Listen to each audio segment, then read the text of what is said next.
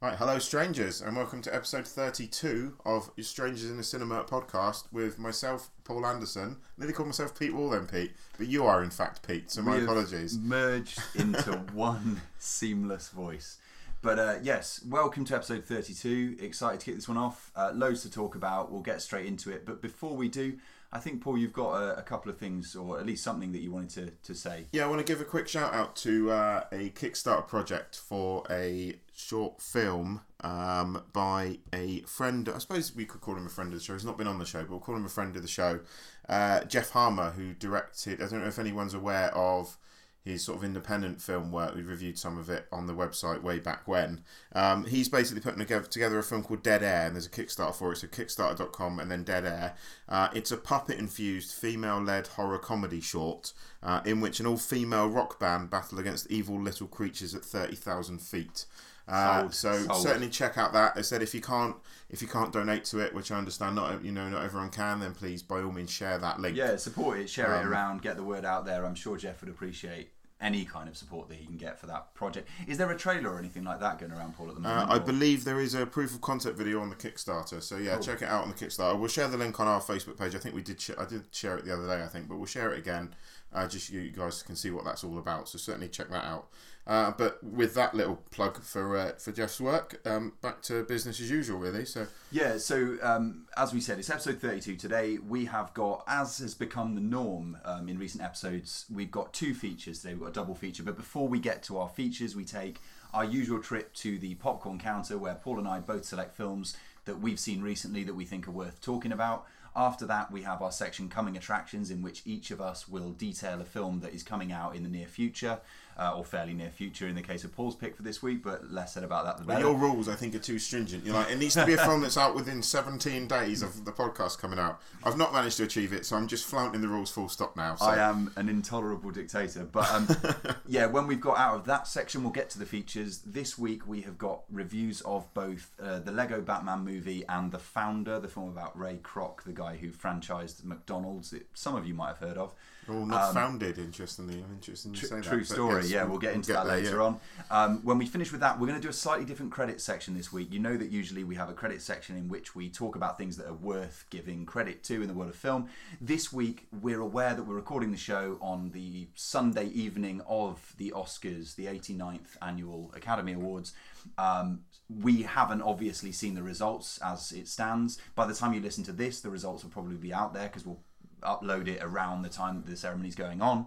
Uh, what we- Obviously, that makes the Oscars the second biggest event in film this evening. Absolutely, You- it you know, does. just to make that clear. We but- have got listeners in sometimes the triple figures. Eat that, the Academy.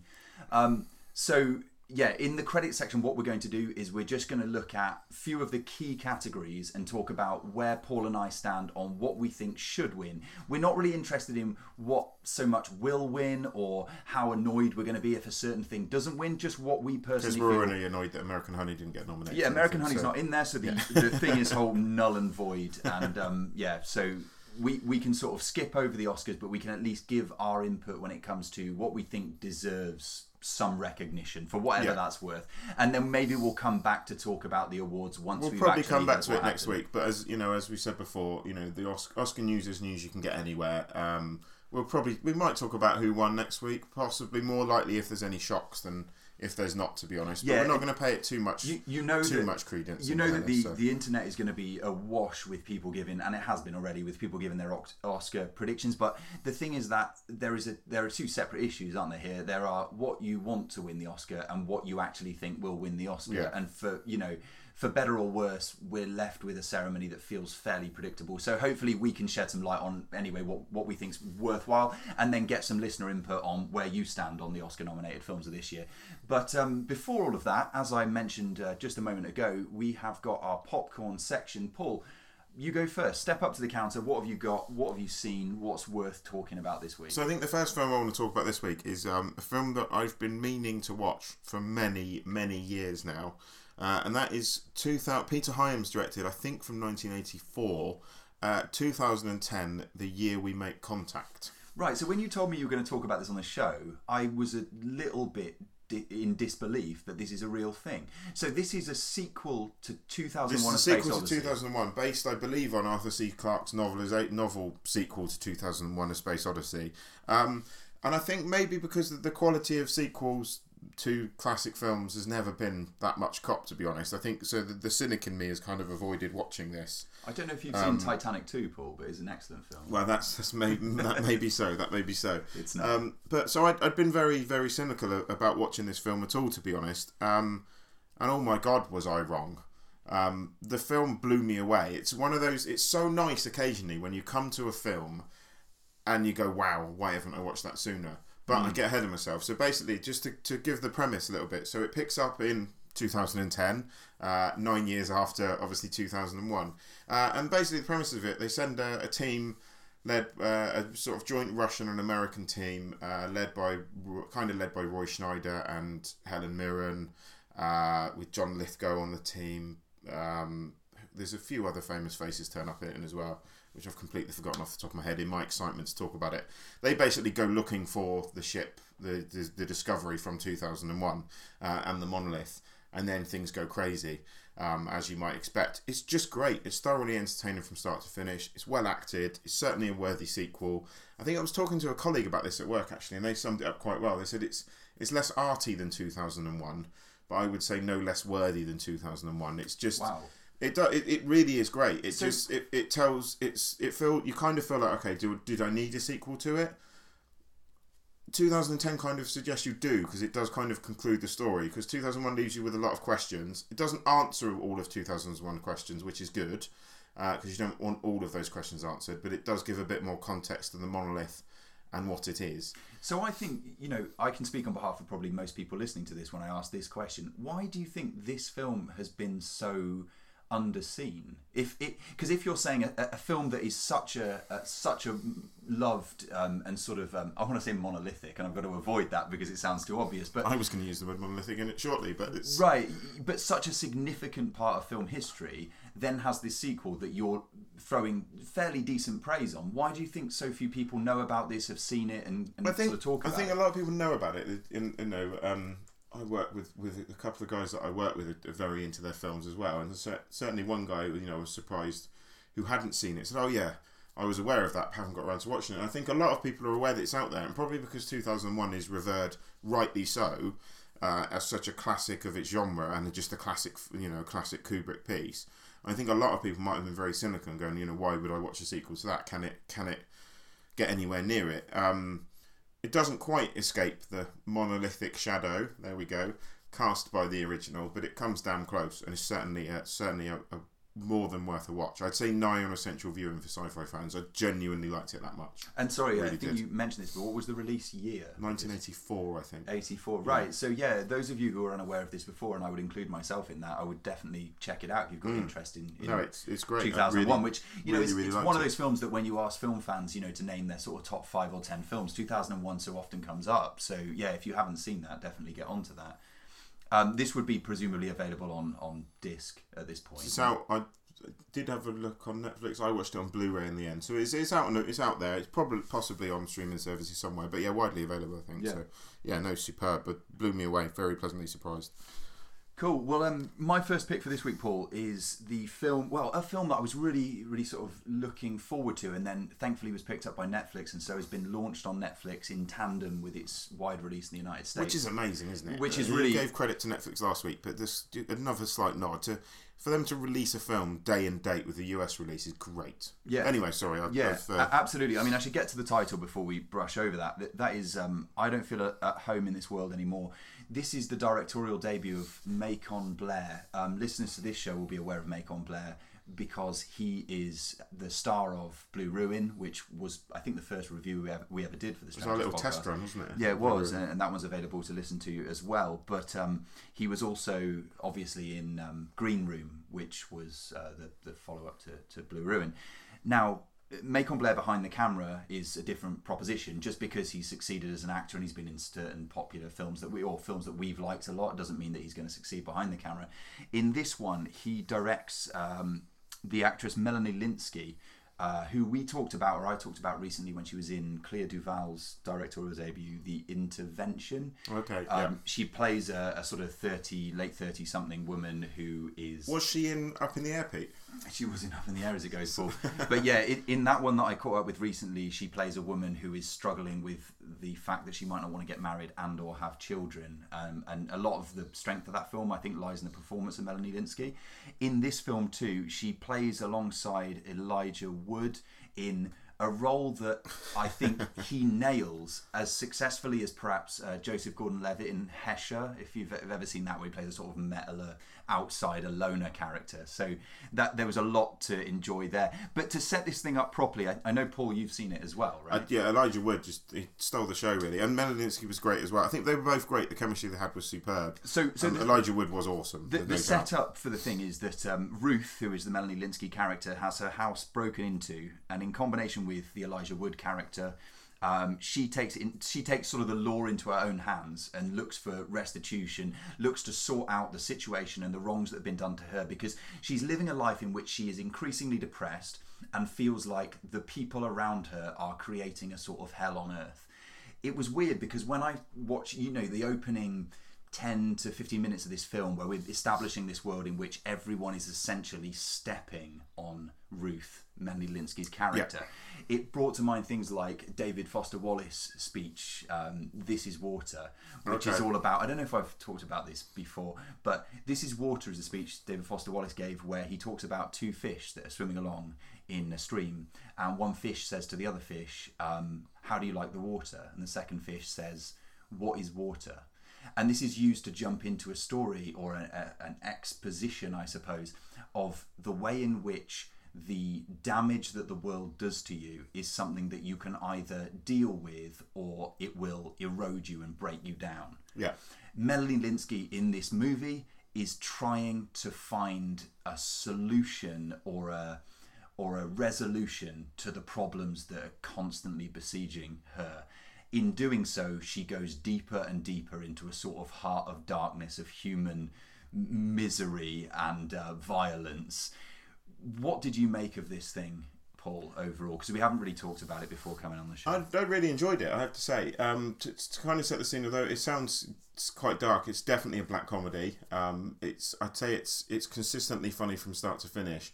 For me, it kind of felt like a, a, a darkly comic take on Blue Ruin. I don't know if you got that kind of vibe where she's kind of where she's got a house burgled and she kind of sets out um, not to not so much to get revenge in the same way that Blue Ruin is, but to kind of hold people to account for it. And it kind of felt like that, and I think it's, it's sporadically ultra violent, which I think is something he's he's definitely taken from his work with Jeremy Saulnier. Yeah, I mean, you're Um, absolutely right on that point with Jeremy Saulnier is the idea that we've got here a character who has no idea what they're doing. Well, actually, two characters Yeah. because Elijah Wood grouped in with that as well with his throwing stars and He's quite effective at those throwing stars, consider, considering he doesn't know what he's doing. But yes, it is Yeah. amusing. Yeah, it's when out he of picks, when he picks his throwing yeah. star out of the wall and says, "Yeah, that's how hard I threw it." But Yeah. yeah. We've got these two characters who don't know what they're doing and are in way above their heads, but are just trying to do what they think is right, even though the odds are stacked against them, and even though the world they're stepping into is is not their comfort zone and not really where they belong. And that has a lot, as you say, in common with the the Macon Blair character in Blue Ruin. So there's a nice sort of overarching uh, theme emerging between Jeremy Saulnier's work Yeah. and, and Macon Blair's now as a director. Um, yeah, I think this thing rattles along at a good pace. It's got this kind of rollicking punk soundtrack, um, which is yeah pretty fun and keeps things fresh. If anything was a criticism, Paul, I don't know where you stand on this. I think in the last third, because he's servicing a lot of what I think, again, linking back to Saulnier and particularly maybe Green Room here, um, a lot of that hyper violence played for sort of darkly comic laughs it tends to lumber a little bit towards its resolution when more and more is piled on what before was a fairly lean plot. I yes and no. I, I, do see what you're saying. I think because it's his sort of his feature film debut, I think he can he can have a pass on that. To be perfectly honest, um, I do see your point. I think perhaps for, for me, I quite I quite enjoy sporadically used vi- violence. Um, but Yeah, but it's not. I'm not making a point against using violence sporadically. What I'm saying is that, like, when we get to that sort of ballet of violence towards the end, it feels like what we built as a fairly uh, concise character study in the first two thirds becomes a bit more of a cat and mouse. Yeah, violent yeah, that's fair. Yeah, for, no, I'd say you know, that 20 that's fair. That's fair. But you know, I don't think it detracts too much from the from the finished product. But um, I find it easy to recommend personally. But Yeah, yeah, no, absolutely. I don't want to sound negative here because if you followed us for a little bit, you know how much regard we have for Jeremy Saulnier, for Green Room, for Blue Ruin. So it would be a no-brainer that you catch up with this thing. And as we mentioned at the top, it's streaming on Netflix now. It's featured at the top of the Yeah. page. There's not really any excuse not to catch up with it, and there's so much to recommend here. Yeah, whether you're a fan of Elijah Wood, Melanie Lynskey, uh, or the director, or or uh, the previous work of Jeremy Saulnier that we Yeah. mentioned. So loads to recommend it. Yeah, get involved. Um, much to build on as well for Macon Blair. I think in shows a lot of potential for for uh, for a, a strong career ahead of him. In fairness. Yeah, and So- let's have Melanie Lynskey in more stuff, please. yes, agreed. What have you got next, Paul? Right, that brings me to uh, Fences, um, which I think is the. I'm, I'm going to have a bit of a gloat here, which I think was possibly the last of. I've finally done it this year. I've finally watched all of the Best Picture nominations in advance of the Oscars happening. Even though I said I wouldn't talk about the Oscars and don't care much about the Oscars, I've done it. Yeah. Fences was the last one for me to catch up with. Um, I'll try and keep it fairly concise on fences because it may come up again when we talk about performances later.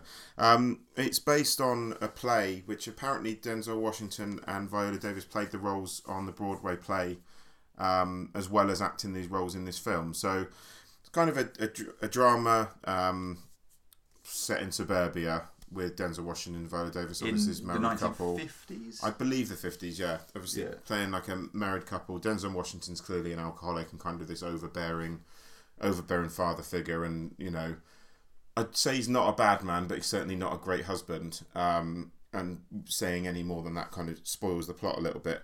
Um, overall, I did enjoy this. I think the perform the performances are probably stronger than the film. Um, directed by Denzel Washington, incidentally as well. Uh, the performances are definitely stronger than the film, I think, and I think the film suffers in places from feeling a little bit too much like a play. Um, a lot. I, I have no issue with films using a single location. I think that can be very effective in in certain in certain genres. But this, for me, feels a, the whole film felt a little bit static. It almost felt like they were shooting a play, um, which and I think it just a little bit. Perhaps the film could have been a little bit more adventurous in its direction. Um, that's not to take anything away from the script. That's not to take any, anything away from the performances because they are magnificent. Um, and I think uh, that Davis should be a shoe in for best supporting actress. Now we've uh, yeah, I'm yet to catch up with Fences, unfortunately, but we've all seen that clip of Viola Davis doing the sort of um, you know te- tears all over her face, sort of almost frothing at the mouth. That that speech that she gives to Yeah. Denzel Washington about how she's been stuck in one place and her life hasn't been able to progress, just like his, in the conditions in which they're living. Is the film as a sort of emotionally powerful as that scene might suggest, or is that really the one that's been pulled for No, for the most part, yes, it is. Um, it it's it drifts into heavy-handedness from time to time, but then a lot of films do this time of year. Um, yeah, it's it's emotionally effective. No, I'd say it's not my favourite of the, the best picture nominees, but it's it's a very very well put together film. Um, and yeah, a lot to like. Okay. Um, last for me this week in, in the popcorn section, I've got a film I caught up with again on Netflix. I feel like I'm constantly going back to that well, but this is a documentary called The Fear of 13, uh, directed by a British director called David Singleton. Um, it was nominated for the best doc- documentary at the London Film Festival in 2015, so a couple, of, couple of years ago Yeah. now. Um, although that's towards the end of the year, so I guess like a, a year and a half ago. Um, this tells the story of a convicted murderer who spent 23 years, I think just over 20 years, on death row, and he finally decides to stop the appeals process because he feels that the best solution or the best next step is for him to be executed. Um, Wow. Okay. from this position, Harrowing stuff then. From yeah, from this position, the film is set up as a um, single camera monologue with cutaways to then sort of impressionistic um, scenes involving fairly artfully put together uh, props that help to illustrate elements of the story. I believe that originally the filmmakers were going to have live action reenactments of Right. some of the events of his life in the film and decided against it in the end. Now it's interesting because I think that in making that decision, Can I just stop you there for a Yeah, second? go ahead. I already, having not seen it, I think he, they've made the right choice. I can't see live action reenactments that would feel a little bit like Crime Watch. Yeah, I mean, it's, it's interesting because I was going to say that I think in making that decision, they've sort of um, shown their hand in the sense that this is very much in in debt to the filmmaker Errol Morris. Okay. Um, if you see something like The Thin Blue Line, Yeah. the Errol Morris documented crime I've not watched that documentary, in film studies. I and yeah, and, and a heap of his other work. But Errol Morris is, is most known for being off camera at all times, asking his questions without ever appearing on screen. He's also known for having um, things like slow motion sequences of glasses falling and shattering on the floor, of of rain, of of, of sort of um, scenes that build emotion and feeling without showing live action reenactments that we, that we were talking about and is a, a master in, in that art really i think this thing isn't on the level of something like the thin blue line but nevertheless is a pretty intriguing tale Well, because not everyone can get to Errol Morris's level.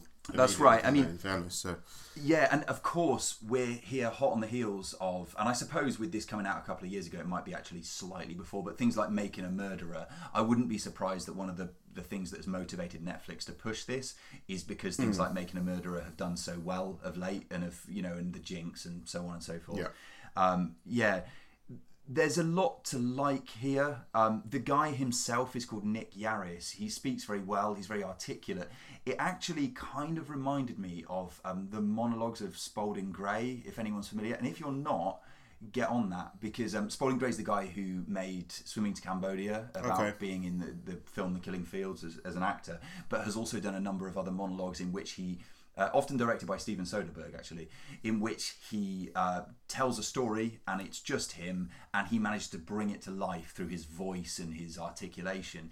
Now, again, maybe Nick Yarris isn't quite on that level, but this really pulls you into the story of a man who felt the full force of the legal system turn against him in sort of the most horrible way. If you've seen things like um, uh, West of Memphis, then you know the territory that Yeah. we're in. yeah, I know Um, you're coming from. on that. And yeah, if any of that, any of the stuff that I've mentioned sort of rings a bell or, or piques your interest, then check it out. That film again was uh, The Fear of 13 and it's streaming on Netflix right now. Excellent. I'll give that a watch. I haven't uh, caught up with that yet. So good. Where does that bring us to? Well, that, That, brings, us to coming attractions, doesn't it? It does, Paul. I've asked you and then answered my own question. We're both so twice there. eagerly on this that we're coming straight into coming attractions. Um, get on it, yeah. We're excited about tons of stuff that's coming up this year. We've just watched a trailer reel of about a dozen different trailers. Which is quite nice about bringing it to weekly, which means we're probably, hopefully, probably never going to miss a film trailer again. But Yeah, absolutely. What, what jumped out for me, and as I said, it isn't two weeks away. I think it's down for release uh, March 17th, I think, in the US, which means it could come to the UK anytime between now and never. Uh, I imagine it will come out in the UK at some point, though, because it does have uh, two of the world's most beautiful men in it uh, Ryan Gosling and Michael Fassbender. Um, so, yes, it's directed by Terrence Malick, and it's called Song to Song. Um, now, I didn't go too much onto the Wonder. I've read quite a lot of negative things about Knight of Cups and haven't bothered watching it. Um, the trailer for this. But of course, we, we should mention we were both very much on board with the Tree of Life, which is Yes, yes. Sorry, two. what I haven't. Yes, what I haven't. What I haven't mentioned is I am a massive fan of Terrence Malick's and, work. and earlier Terrence Um, Malick, I obviously, bought kind of to give you to give you some context of how much I like Terrence Malick. I bought an American Blu-ray player just so I could order Badlands on Blu-ray. So that's how much of a fan next of Terrence. Malick I am. So yes, I do love Terrence Malick. To the wonder I didn't go too much on Knight of Cups. I haven't caught up with yet and haven't read good things. I have today with Song to Song. I'm not entirely convinced this will be great. It does look. I think you you coined the not coined the phrase, but used the phrase shoegazing. Um, and my other half did say she it just looks like there might be just lots of people looking out a window for a long time. It just seems to be about kind of four hipsters who play in a band and then have really self-reflecting moments all Mm. the time. I don't know. I'm not convinced by the trailer to be honest. I'll There seem to probably be beautiful shots of a city that was perhaps Los Angeles. Yeah, I think so. in- yeah, in the And trailer. sort of Fassbender and and uh, Gosling kind of. I mean, it's a- having it's a funny one though, isn't it? and stuff. Yeah, I'm yeah, dubious. Paul, when you brought this up that it was going to be your coming attraction for for this episode, um, I admitted to you that you know you haven't caught up with Knight of Cups and neither have I. In fact, I was a massive advocate of the Tree of Life. Having I been, love the Tree of Life having well, been yeah. into previous Terrence Malick stuff. And uh, to the extent that when I was told at the box office when I went to see it in Toronto that um, a number of people have asked for refunds, refunds. Are you sure you want to see this? I was very confident in saying yes. Having said that, when it got to um, his next film, which was Mm. To the Wonder, I still haven't seen it. And a funny sort of thing happened where I think I at once was very much taken with Terrence Malick's latter aesthetic these days, um, which has been prominent throughout previous stuff as well, but almost felt like I'd had my fill for a little bit of time, and Yeah, then to this, the, two to the wonders, came out fairly wonders are competent and just just slightly off topic, but to the wonders are competent enough film, uh, and it looks great. There's just not a lot going on to the to the point where I'd say I probably watched it two years ago, and I don't really remember anything about it. And if you you know you talk about a Terrence Malick film and you can't remember it, something's gone amiss. Hmm. Um, but just what's anyway, moving on to your Well, it- attraction but, before. but we- no, I mean, just the last point on this, Paul, is Yeah. it's a perfect pick, though, I think, then, because for people who listen to this show and uh, maybe into some of the stuff that we're into, is exactly the kind of film that is a sort of um, uh, a real talking point when Terrence Malick puts something new out because, well, in my case, maybe I'll end up never watching it. Yeah. Or we'll see it and people will have very divided opinions and it will bring about a lot of conversation. And of course, it will bring about a review on a, on a later episode of this. So I look Yeah. forward to that. Um, my pick is very much more immediate, and I'm sort of sending a call out to the strangers amongst us um, here, uh, our friends and uh, neighbours and so on who listen to this show, because it's the release in the UK of Toni Erdmann. Now, well, they're releasing Cineworld in Cheltenham of Toni Erdmann. well, it's been Cineworld, out for a while. Cineworld nationally, though, Yeah. um, of Toni Erdmann. Now, yeah, there are other chains available. We just happen to have that one here. Uh, Toni Erdmann, of course, is nominated for the best uh, foreign language film at the Oscars, the Academy Awards, which is coming up tonight. Um, we've heard so many great things about it. We've had all these kind of, um, you know, people frothing at the mouth to praise it over award season. And of course, here we haven't been able to get it unless you're, you know, doing illegal things online, which of course we would never approve of. So, really excited for this. Um, the setup of, of Toni Erdmann, in case you don't know, is that uh, there's a father who's a sort of practical joker. He wants to have a better relationship with his daughter. He doesn't know how to do this, so he goes about pretending or passing himself off as the life coach for her company's CEO. Um, and crops up in her life kind of uninvited over and over and over again. Is it a form of bullying? Is it real uh, parental care? Who knows? Uh, very sort of black comedy as far as I can gather. Really excited, and it shows in the Cineworld chain at 7:45 tomorrow night, which would be Monday the 27th. And that is it. Right? Now, we all, as much as we're quick to shoot down Cineworld all the time, do you know what? I'll give him credit for at least showing it once. Better late than never, Cineworld. Yeah. A little bit late, to be honest, but, but it's better there. late than never. It's there once. So yeah, if you are listening to this when we upload it either on Sunday night or Monday morning, just to let you know, if you've got one of those cinemas close to you and you haven't caught up with Toni Erdmann yet, which is probably most of you, uh, if you're in the UK, then yeah, evening time there's a screening. It's tomorrow night, as in Monday, or today if you're listening to this on Monday. If you're listening to it Tuesday and beyond, then sorry you missed the boat, but it will be available, you know, in due Yeah. course, I'm sure. So that brings us to features reviews, Pete. Feature reviews. Uh, what have we got this week then, Pete? We've got Lego Batman. We're starting off with. Um, Pete, set up Lego Batman for us, or the Lego Batman movie, as its full title. Yeah, is. of course. The Lego Batman movies follows from uh, follows on from the Lego movie, which was a sort of unexpected, massive success. and was a awesome. Couple of It years was on ago. our film of the year list in 2014. Would I you wanna say, everything was awesome in that movie? Yeah. Oh, uh, nice, uh, and so Lego Batman comes out, and instead of people sort of, um, you know, being bemused by the idea that they'd make a Lego Batman movie and, and where is the market for that, we know that there's already an inbuilt market because the Lego movie did so well. This one is directed by Chris McKay. That he's a director who has mostly worked on stuff like Adult Swim, um, animated stuff in the past, Robot Chicken and Moral Orel, which I like quite a lot, but they're not, you know, this scale of, of Yeah. production. Um, writers here, there are, I believe, five credited writers, Paul, for the Lego Batman movie. Which, Too many writers, perhaps. yeah, it always it always feels you a bit of trepidation when you see that there are uh, five five gentlemen or ladies involved in writing the, the screenplay of, of one film. But at the top of that list is uh, Seth Grahame-Smith, who's done well. You tell me how you respond to this, Paul. Done stuff like Abraham Lincoln Vampire Hunter and Pride and Prejudice and Zombies in recent. He years. wrote the novels, though, didn't he, of those, rather than the, the screenplays? But he worked on the screenplays as yeah, well, But also yeah. wrote the books they're based on, I think. So Right, That's okay. a bit of pedigree as a writer, in fairness.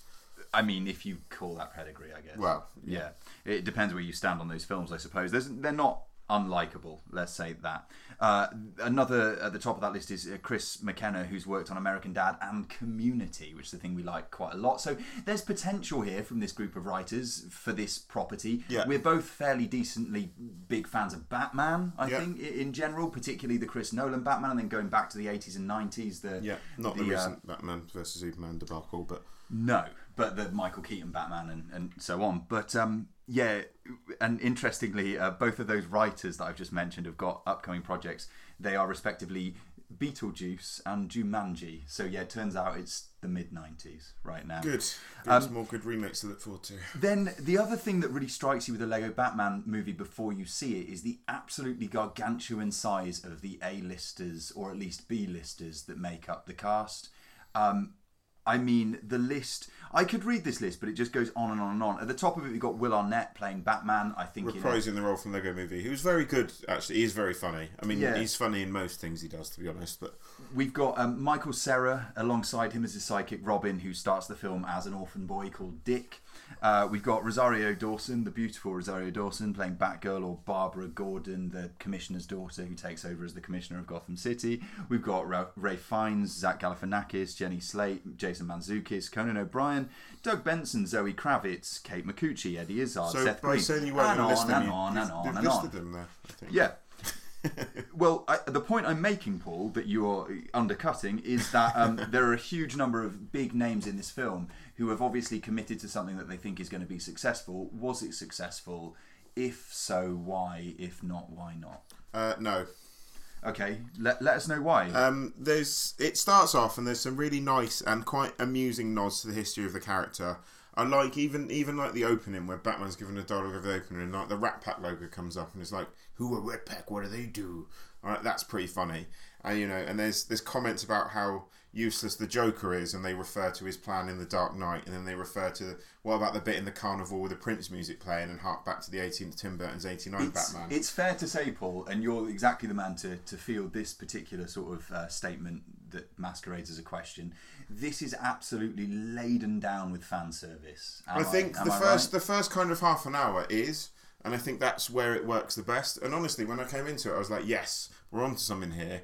This is going to be good again. But the like this, second half this is too, going to though, be good. no? I think the second half's laden down with fan service, but the, the issues I have is the first half is very funny, and then for me, the film just rapidly spirals down to an exercise to an exercise in middle of the road, family friendly averages. But here, do you think this is where we depart a little bit? Because not on this film particularly, but on this idea of fan service. Because I think when I say fan service, you think positive. When I say fan service, I mean negative. Because I'm getting tired of superhero movies with.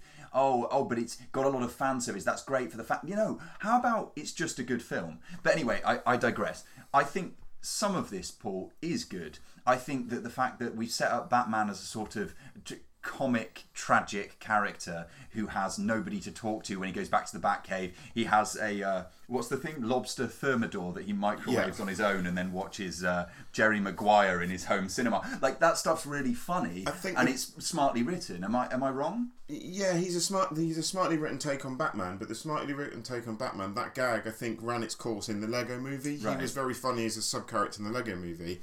I don't think he sustains a whole film.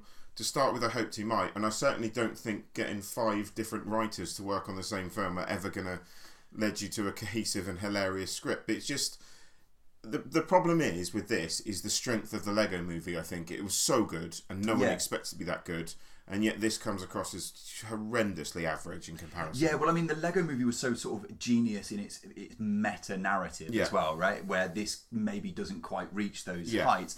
And I would say, Paul, that there's probably a second prong that you know would be on the um, the uh, I don't know spear with which we attack this thing, maybe, which is that you might fall victim.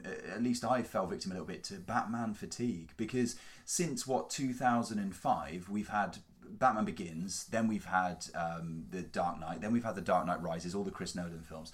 Then we've also had uh, Batman vs Superman, and we've had the Ben Affleck appearance as Batman in the Suicide Squad movie. So we've had five outings for Batman leading up to this, and there's a certain point at which the younger audience, maybe who haven't been able to see those films, can appreciate this Batman narrative. But older, uh, the older audience, or you know, uh, people in their in their later twenties and thirties and, and beyond, might feel a bit like, yeah, we're very aware of this arc, and why are we dragging think, it out? yeah? I, I do see your point. I don't even think that that's really the issue with it because it, it could have been. I think it just could have been better. Like I mean, the, you know, there's certain bits like the Gremlins turn up and and the, the Lord of the Rings characters show up, and you're like, ah ha ha ha. Well, it's sort of like, Um, isn't it a bit like you know you get those movies, and this is probably sounding way too harsh because I quite enjoyed this movie, but I didn't hate Um, it. I think I'm coming across a bit too but- negatively. but you know it was fun, you but know it the, was wa- just the, a disappointment. The Wayans brothers movies where Yeah. they do like date movie and scary movie and mon- you know all those things, paranormal movie or whatever, where just having a thing on screen is enough. Like, oh Yeah. look, it's the Gremlins. Cool. That's kind of exactly what it It's felt like. Oh, Voldemort. there's Sauron. There's Cool. Voldemort. Oh, he's Yeah. voiced by Ralph Fiennes. Oh, cool. And like, it's it's not enough for me, and I think they relied a bit too much. I think you know you've hit the nail on the head there. Relied a bit too much on gimmicks carrying the second part of the film, and the gimmicks don't carry the second part of the film. Now, in, in sort of slightly more positive, I would say, and you mentioned it before, we talked about it uh, for a moment. Um, Will Arnett, I think, shines in this role. Uh, Yeah. He did in the Lego movie, he does here as well. He's probably, I think, perfect casting. And I would contend that maybe he's the best incarnation of Batman since Michael Keaton. I don't know if you. Since Christian Bale, Yeah, I cried at Dark Knight Rises. Don't forget. so you're asking, you know, you're asking an odd. I even like Dark Knight Rises, and that's controversial. So Yeah, your impenetrable growling Chris Christian Bale may be a bit of a divisive uh, Batman, but I mean, you know, we can fall on different sides of, of that I'm debate. not knocking Keaton. Don't get me wrong. I suppose. I mean, in, But, but I see enough, what you're doing there. I think you're trying to segue us. Maybe you're I doing am. a Keaton segue, aren't Maybe you? I Without even realizing Uh, you've done one. Yeah, I mean, Morgan Freeman, um, a much respected Hollywood actor, has come out and said that he thinks is the best ever performance as Batman as it goes. Oh, Um, okay. so yeah, Intriguing. we'll we'll we'll take his word for that. But yeah, I think it's right up there. And there's there, it, it is definitely a sort of antidote to the however much you like Christian Bale, very humorless version of Batman that was Christian Bale. Yes, I just wish Lego Batman was funnier. Uh, yeah, uh, I think I can. I think I can go with you there, man. Like, there's smart writing here. There's stuff to enjoy, but I, I think the points that we're making will resonate. It starts off for the first 20 minutes, it's like the Lego movie, and you're thinking, yes, actually, there's a lot in this. A bit like Pixar's. I think Lego movie kind of got the Pixar spirit right without being Pixar. Probably for the first time, another another uh, animation studio has done that. Um, and then for the first 20 minutes of this, you're like, yes, this is aimed at everyone, not just kids. And by the end, you're just like, this is just aimed at children now. And that's a disappointment. I, I'm going to shoehorn this in before we exit this Yeah. to get to the next review, and that is one of the things that made me smile the widest coming out of this film was the fact that the Bane character was voiced by Doug Benson. Uh, Doug Benson is a, a comedian you might know from um, a Super High Me, the thing where he kind of takes off on uh, Yeah. on Super Size Me and smokes weed for 30 days in a row and then doesn't. Uh, but Doug Benson does a, a podcast, um, as uh, you know, as we do, called Doug Loves Movies, in which he has been doing his Bane impression for years to apparently no avail, just because he found it quite it's a fine enjoyable. Bane impression. And then he gets this, yeah, and apparently he got the role over Guillermo del Toro. So um, interesting that Doug Benson finally gets his moment in the in the spotlight. So that was that was great. But yeah, I think Batman Lego Movie, Lego Batman Movie is is good but far from great. and I'm gonna I'm gonna go back to this for you. I'm gonna let you I'm gonna let you have this Do it. success.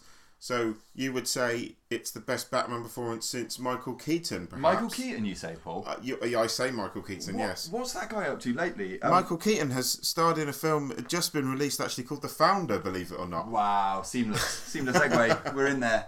Uh, we're in there. That that was as slick as the process by which you would be served a cheeseburger at the outlet uh, restaurant McDonald's. Yes. So um, yes, of course, we have clumsily blundered our way into our second feature review, which is the founder uh, telling the tale of Ray Kroc. This is the uh, fairly unscrupulous salesman who had the vision. Let's say at this point, had the vision to franchise the McDonald's brand nationwide and then worldwide, made an incredibly large amount of money out of it, and ruined a lot of relationships that he had in the process. And the lead here, as, as Paul has uh, hinted at quite strongly, is of course played by Michael Keaton, uh, with support from Nick Offerman and, and John Carroll Lynch as the McDonald brothers.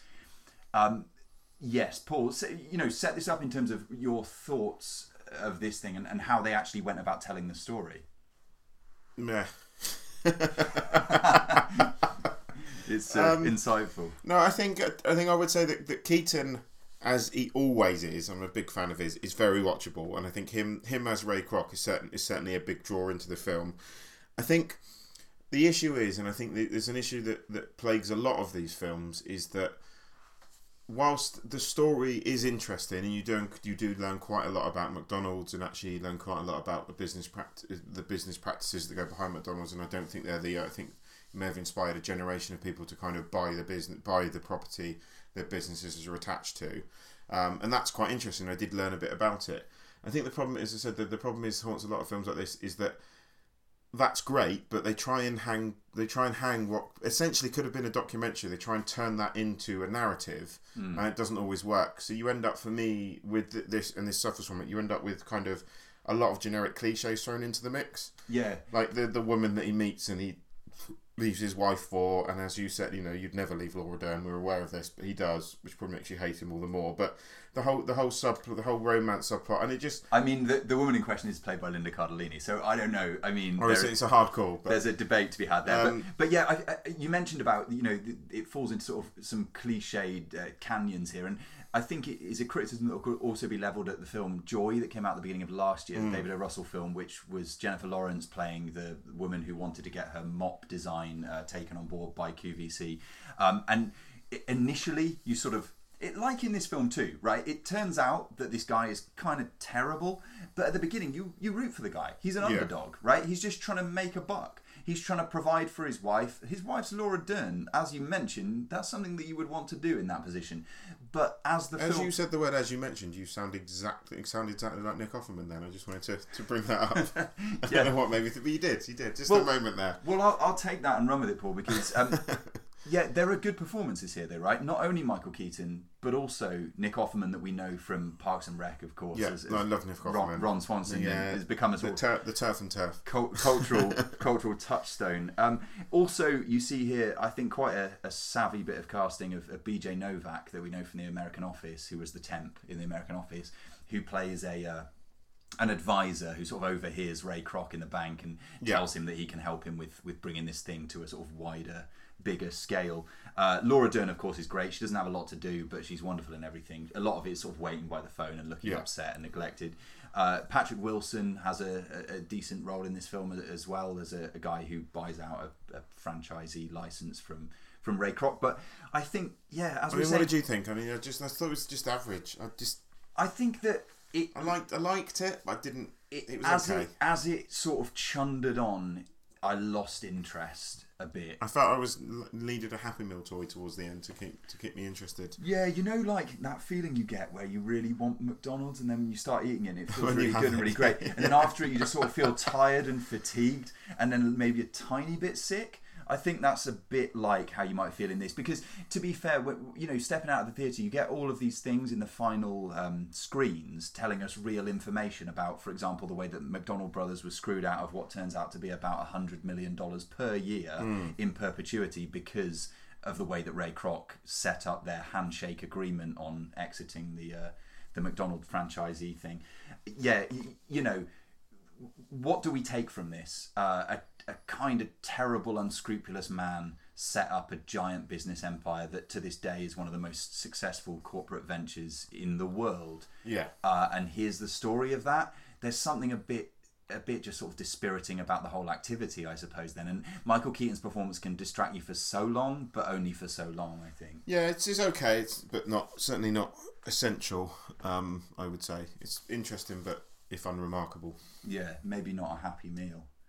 That doesn't, doesn't, really mean anything. Wow. Just just got that in there. Maybe not a happy meal. Um, coming out of our, our features section for today, Paul. Can we pay credits to our own jokes? Do we think is that that not? No, let's not do I that. I feel like we uh, do by like laughing at our own jokes occasionally. Maybe we That's do, yes. But we're narcissistic enough to put our own voices onto a podcast, so you know. So yeah, coming out of the features section, we wanted to give credit to a couple of things. Now we're going to get into our thoughts on Oscar nominations in just a moment, but first of all, we wanted to mention um, Bill Paxton because of the fact that we got the news just today, right? That, the Bill Paxton's passed away at the age of 61.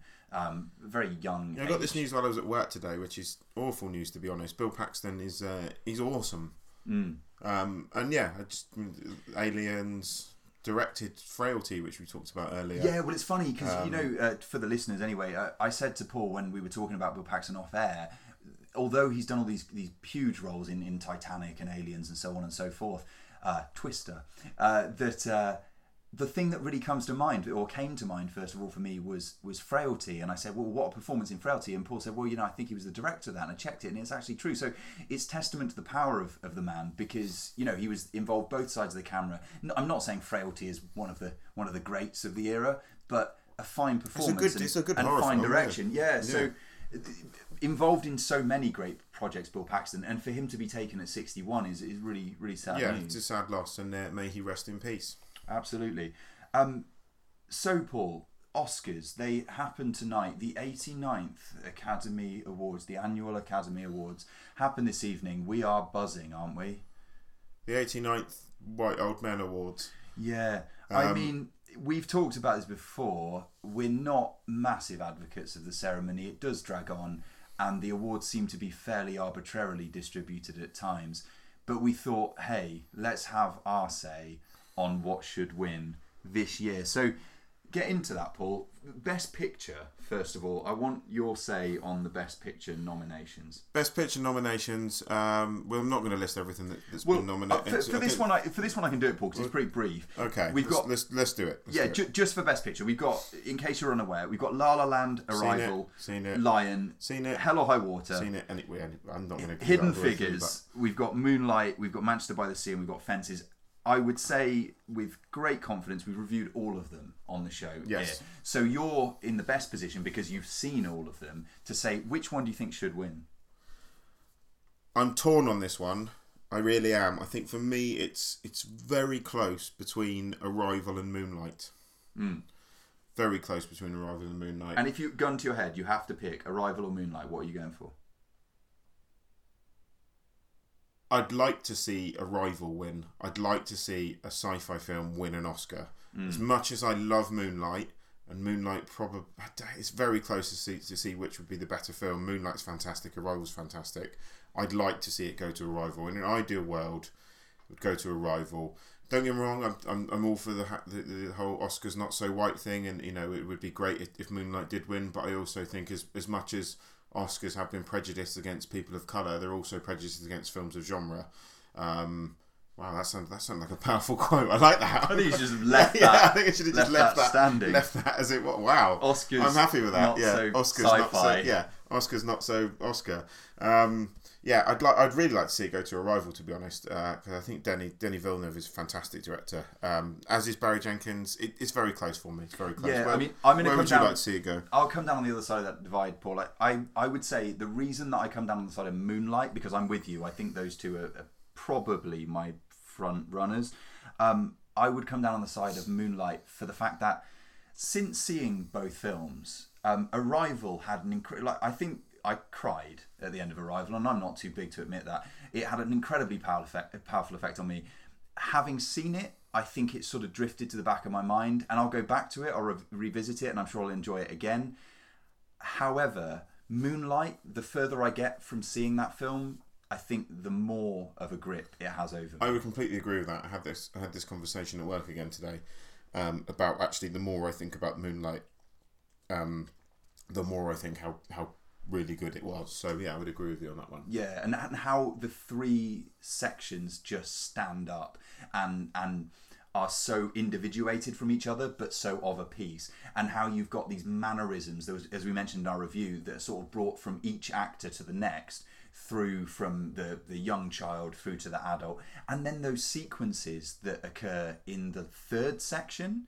Uh, between the the grown version of um, of our central character uh, whose name completely escapes me right now. um, but yeah, the the grown version of that character and the guy that he previously had relations with, I think some of the best stuff I've seen on screen in, in a number of years. Uh, Incredible chemistry between those two actors. So yeah, I would personally give it to Moonlight if I had that say, which I don't. Um, and Paul would go for Arrival. And I think both of them very worthy choices. What about Best Actor then, Paul? Where would you fall here? So, I mean, to remind you, you've got Andrew Garfield, Ryan Gosling, Denzel Andrew Washington, Garfield. Casey Affleck, Viggo Absolutely not Andrew Garfield. Five. Sorry. Yeah, this is well Hacksaw Ridge or Silence, but yeah, Hacksaw Ridge is the one for which he's been nominated. and he absolutely shouldn't have done. If he, I mean, if Hacksaw, if Hacksaw Ridge was, um, if Hacksaw Ridge was, uh, Mel, I liked Hacksaw Ridge. I did. I enjoyed the film. If Andrew Garfield, if there was an award for playing Forrest Gump in a film, then I think Andrew Garfield should probably win it. Okay. Anyway, we're not talking about who shouldn't win it. We're talking about who should win it. Yeah, who should? Um, again, it's a close call. It's a toss up for me between Denzel Washington and Casey Affleck. I didn't actually go too much on Manchester by the Sea, and a lot of people have, have gone mad for it. And maybe I need to watch it again in the context of not a cinema full of morons, uh, which might help matters. But that being said, his performance was superb. But then, as was Denzel Washington's. But I'm going to go for Casey Affleck. Yeah, it's it's a funny one for me because I'm a big fan of Kenneth Lonergan. I was really excited to see Manchester by the Sea. Unfortunately, missed it at the cinema, so I've got to catch up with it late. So I'm yet to see it. However, I'm probably going to lay my support in in that court with uh, Manchester by the Sea just because of I think the the subject matter and what I've seen of that film. It seems as if it's the kind of performance that would be for me one of my favourite. Well, it's the kind of performance when you, you forget someone's acting, and if you completely forget that that person is is an actor playing a character, then that's a performance that's completely suckered you Yeah, in. So, and I mean, I don't- and it's certainly that performance. I don't want to overlook the fact that who's probably going to win here. I it, I think it'd probably be Casey Affleck, and with a close second, Ryan Gosling. And I, and I don't think Ryan Gosling is bad at all. Um, I, Denzel Washington's performance in Fences is definitely and better than Ryan Gosling's in. I, yeah, I just think La there La are Land, there are but- sort of there are sort of weaker elements to Ryan Gosling's performance in La La Land that Yeah. that take it out of the, the running there. Um, best actress, what do you think? So in this category, you've got Emma Stone, you've got Isabelle Huppert for Elle, you've got Ruth Negga for Loving, you've got Meryl Streep for Florence Foster Jenkins, and you've got Natalie Portman, of course, for Jackie. Isabelle Huppert for Elle. Oh no, wait, because I haven't managed to see that film in the UK yet. I'd love to have been able to respond to that, but there we go. Then studio, sort your UK releases out, please. Um, I've just, seen it. just Good. a bit of a just a bit of a whinge there. Um, I think it's got to be Natalie Portman for Jackie. Every, everyone who listens to this knows how much, just how much I love Jackie, uh, and I think Natalie performance's performance is amazing in that. I, ju- I just want to show you very quickly, Paul, that the uh, the uh, picture of Emma Stone there. Yeah, it, Google have, have placed a uh, Andrew Garfield picture in the Emma Stone box. Oh, okay. But, but Oh, anyway, fair enough. Uh, I think on this one, I'm so Emma Stone's playing Andrew Garfield in a film. That would be impressive. Apparently so. I think here I'm going to give um, my nod to Emma Stone, and the reason being that I think La La Land is a film that I like less than probably the the mass the masses, let's say. But I think that the beating heart of that film is Emma Stone's performance. I would agree with that. Yeah, I think she's she's fantastic. It's a fantastic piece of casting. It's a great performance. Whatever you think about the film, I think it's very hard to criticize that performance. So I would say if she if she takes that award, I I would say it's pretty well deserved. Um, one more that we wanted to cover here is the best director. Where are you on this one, Paul? Uh, Damien Chazelle for Whiplash. So we've got Oh no, wait, sorry, that was that was that was last year. Sorry. Yeah, we've got Damien Chazelle for La La Land. We've got Denis Villeneuve for Arrival. We've got Kenneth Lonergan for Manchester by the Sea. We've got Barry Jenkins for Moonlight. We've got Mel Gibson for Hacksaw Ridge. It's almost as if the Oscars take about 10 films and then distribute all the awards amongst those same 10 films. Yes. Oh, wait, they do. So, from these five, who would you go for if you had the choice? Barry Jenkins for Moonlight. Yeah, co-sign on that. I think it's an incredible achievement. And you know what else adds to that case? Every time I see Barry Jenkins interviewed and talk about Moonlight, the guy is so articulate Yes. and warm and intelligent and clear-sighted that I just think the guy deserves all the accolades that are coming his way. Quite honestly. And that's not to take it away. And you know, I made the I made the, the you know joke that made me laugh about Damien Chazelle for Whiplash. And I think Damien Chazelle is a man that probably will win an Oscar and probably deserves an Oscar. But I just the point I'm making about Damien Chazelle for Whiplash, it almost feels like uh, the Academy realised last year that they might have overlooked Whiplash, or have given him all the plaud, uh, potentially going to give him all the plaudits this year. Um, I don't know where you where you stand on that. I think Whiplash is a superior film to La La Land in, in almost every every respect. But um, we'll see. We'll see. I, I, I think La La Land will clear up. There's worse films that could. There's worse films that have won Oscars over film. La La It's a very Land. yeah, there's wor- You know, there's there's films. There's worse films that have won Oscars over La La Land. Titanic beating LA Confidential, for example, is probably one of the biggest injustices in our Oscar injustices in our lifetime. Certainly. Um, we'll we'll see we'll see where we go next week. If you know if there's an upset, we'll probably talk about it. If there isn't an upset, we'll probably just go La La Land won everything and we'll move on. So Absolutely. I mean, Paul, just before we wrap up on the Oscars, is there anything else that like stood out where you thought in that category that thing deserves a, a prize? I don't, I don't know if, if anything sort of came to mind for you there.